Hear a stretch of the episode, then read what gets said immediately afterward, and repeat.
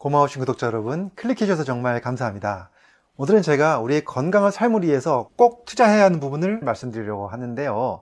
특히 늘 주의해야 하는 혈압, 또 콜레스테롤, 혈당과 관련지어 설명드리려고 합니다.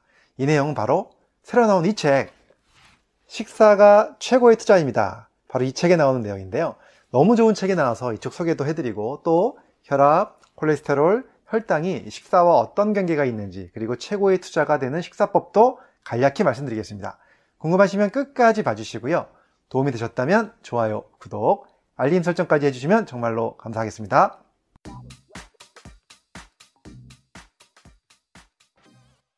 안녕하세요. 교육을 전공한 교육하는 의사 가정의학과 전문의 이동환입니다. 오늘 제가 소개해드릴 바로 이 책, 식사가 최고의 투자입니다. 이 책은요, 이번에 북라이프 출판사에서 출간되었는데요. 저자는 일본의 의학 박사이자 노화 방지 의학의 최고 권위자인 미쓰오 다다시 박사님입니다. 그는 하버드 대학교에서 최신 영양학을 공부하고 그 이후 일본에서 안티에이징 열풍을 일으키면서 일본 항노화 의료를 올바르게 보급하는데 없어서는 안 될 존재로 인정받고 계신 분인데요.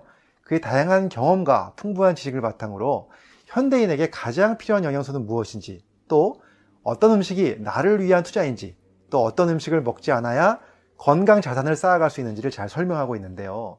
더 특이한 것은 이 책에 누구나 쉽게 따라할 수 있는 실용적인 레시피까지 잘 설명되어 있습니다. 정말 이번에 건강한 식사 습관에 큰 도움이 될 만한 책이 나온 것 같아서 저도 매우 기쁜데요. 오늘 이 책 내용 중에서 우리가 늘 주의를 기울여야 하는 혈압, 콜레스테롤, 혈당과 식사와의 관계에 대해 소개해 드릴 건데요. 여러분 혹시 영양소 생각하면서 식사하시나요? 식단에 특히 신경 쓰시는 분들도 많겠지만 아마 업무나 일상생활에 치여서 그렇지 못한 분들이 더 많을 것 같은데요. 균형적으로 영양소를 섭취하지 못하면 고혈압, 심장질환, 당뇨병과 같은 질환이 생기곤 하죠. 그리고 앞서 말씀드렸던 혈압, 콜레스테롤, 혈당치가 이러한 질환을 진단하는 기준입니다. 많은 분들이 이 세 가지 수치가 조금만 높아져도 당장 약 처방을 받곤 하실 텐데요. 물론 약으로 치료를 받아야 되는 경우도 있지만 약물 치료만 한다고 다 해결되는 것은 아니고요. 일상 속 식사를 조금만 잘 챙겨서 건강한 식습관을 가지면 충분히 상태를 호전시키고 건강을 챙길 수 있다는 점을 말씀드리고 싶습니다. 그래서 혈압, 콜레스테롤, 혈당이 식사와 어떤 연관이 있는지 설명을 드려보도록 하겠습니다. 먼저 혈압, 콜레스테롤, 혈당치 개념을 한번 알아볼까요?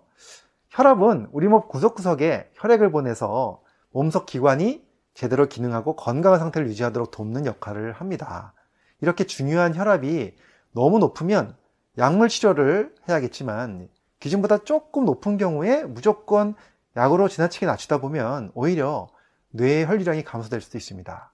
그렇다면 우리 뇌 기능이 저하될 수 있고 결국 업무와 일상생활에서 효율이 떨어질 수 있습니다. 그렇다고 또 혈압이 조금 높은데 그냥 두면 또 점점 더 나빠질 수도 있겠죠. 그래서 이 책에 나와 있는 투자가 되는 식사법이 필요합니다.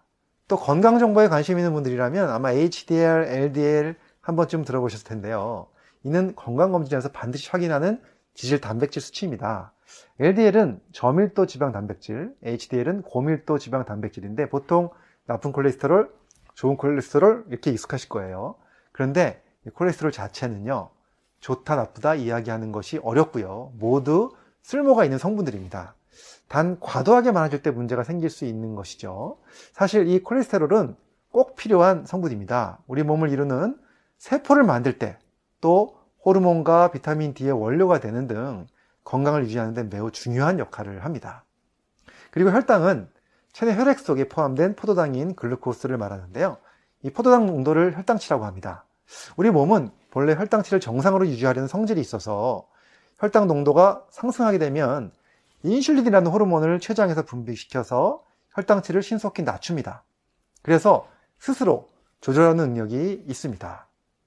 문제는 너무나 많은 사람들이 이렇게 중요한 혈압, 콜레스테롤, 혈당치 역할과 기능은 무시한 채 기준치보다 조금 높아지기라도 하면 너무 약물에 의존하려고 한다는 것입니다. 물론 꼭 필요한 경우는 약물 치료가 필요합니다. 하지만 아직 심각한 상태가 아니라면 우리가 매일 먹는 평범한 식사를 통해 약 없이도 이 문제들을 충분히 관리할 수 있습니다. 다시 말해서 건강한 식습관만으로도 충분히 관리할 수 있는 경우가 많으므로 이 책에서 이야기하는 것처럼 먹는데 투자하라고 전하고 싶습니다. 물론 많은 사람들이 회사에 다니는 것만으로도 바빠서 식단을 챙기기 어려운 것이 현실이긴 합니다. 하지만 이 책의 저자는 이른바 먹는 투자 7개념이라는 7가지 식사 기준을 바탕으로 누구나 쉽게 식단을 관리할 수 있도록 돕습니다. 실전법은 정말로 어렵지 않습니다. 매일 낫또를 한 팩씩 먹는다던가 또 간단하게 만들 수 있는 반찬으로 식이섬유를 보충하고 일주일의 절반은 생선으로 단백질을 보충하고 채소는 1일 4색 이상 섭취할 것, 또 코코넛 오일은 상비해 두었다가 그 스크램블드 에그를 만들거나 채소를 볶을 때 활용하기, 또 철분과 비타민 B는 콩이나 닭 간을 활용한 레시피로 놓치지 않고 충전하고 참마, 토란 등으로 스테로이드 호르몬의 원료가 되는 영양소를 보충하는 식입니다. 특히 이 책에서 주목할 점은 이를 실천하기 위해서 필요한 식재료와 조리법, 음식의 활용법까지 꼼꼼히 소개되어 있다는 점인데요. 게다가 이 레시피들이 누구나 쉽게 따라할 수 있어서 간단하다는 점도 큰 장점입니다. 자, 오늘은 일상 속 식사만 잘 관리하고 투자해도 충분히 건강을 챙길 수 있다는 이야기를 소개해 드렸는데요.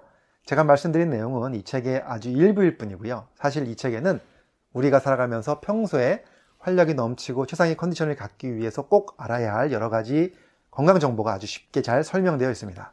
실제로 사회적으로 성공을 이루어 나가는 사람들은 놀라울 정도로 활력이 넘치고 훌륭하게 업무를 추진해 나가는데요. 일의 효율이 높고 성공한 사람들은 식사에 대한 자세를 강조했습니다. 즉, 이 책의 메시지처럼 인생 최고의 투자는 식사다라는 것이죠. 저자는 이 책을 통해서 바쁜 현대인들의 건강과 활력을 책임질 꼭 필요한 영양학적 지식을 아주 꼼꼼하게 소개하고 있습니다. 그래서 잔병 치료 없이 건강하게 살기 원하시는 분들, 또 젊음을 유지하면서 의욕 있게 일하고 싶은 모든 분들이 이 책을 읽어보시면 큰 도움이 되실 것 같습니다. 우리 구독자 여러분들도 늘 건강한 식사를 통해서 건강한 생활 되시길 바랍니다. 감사합니다.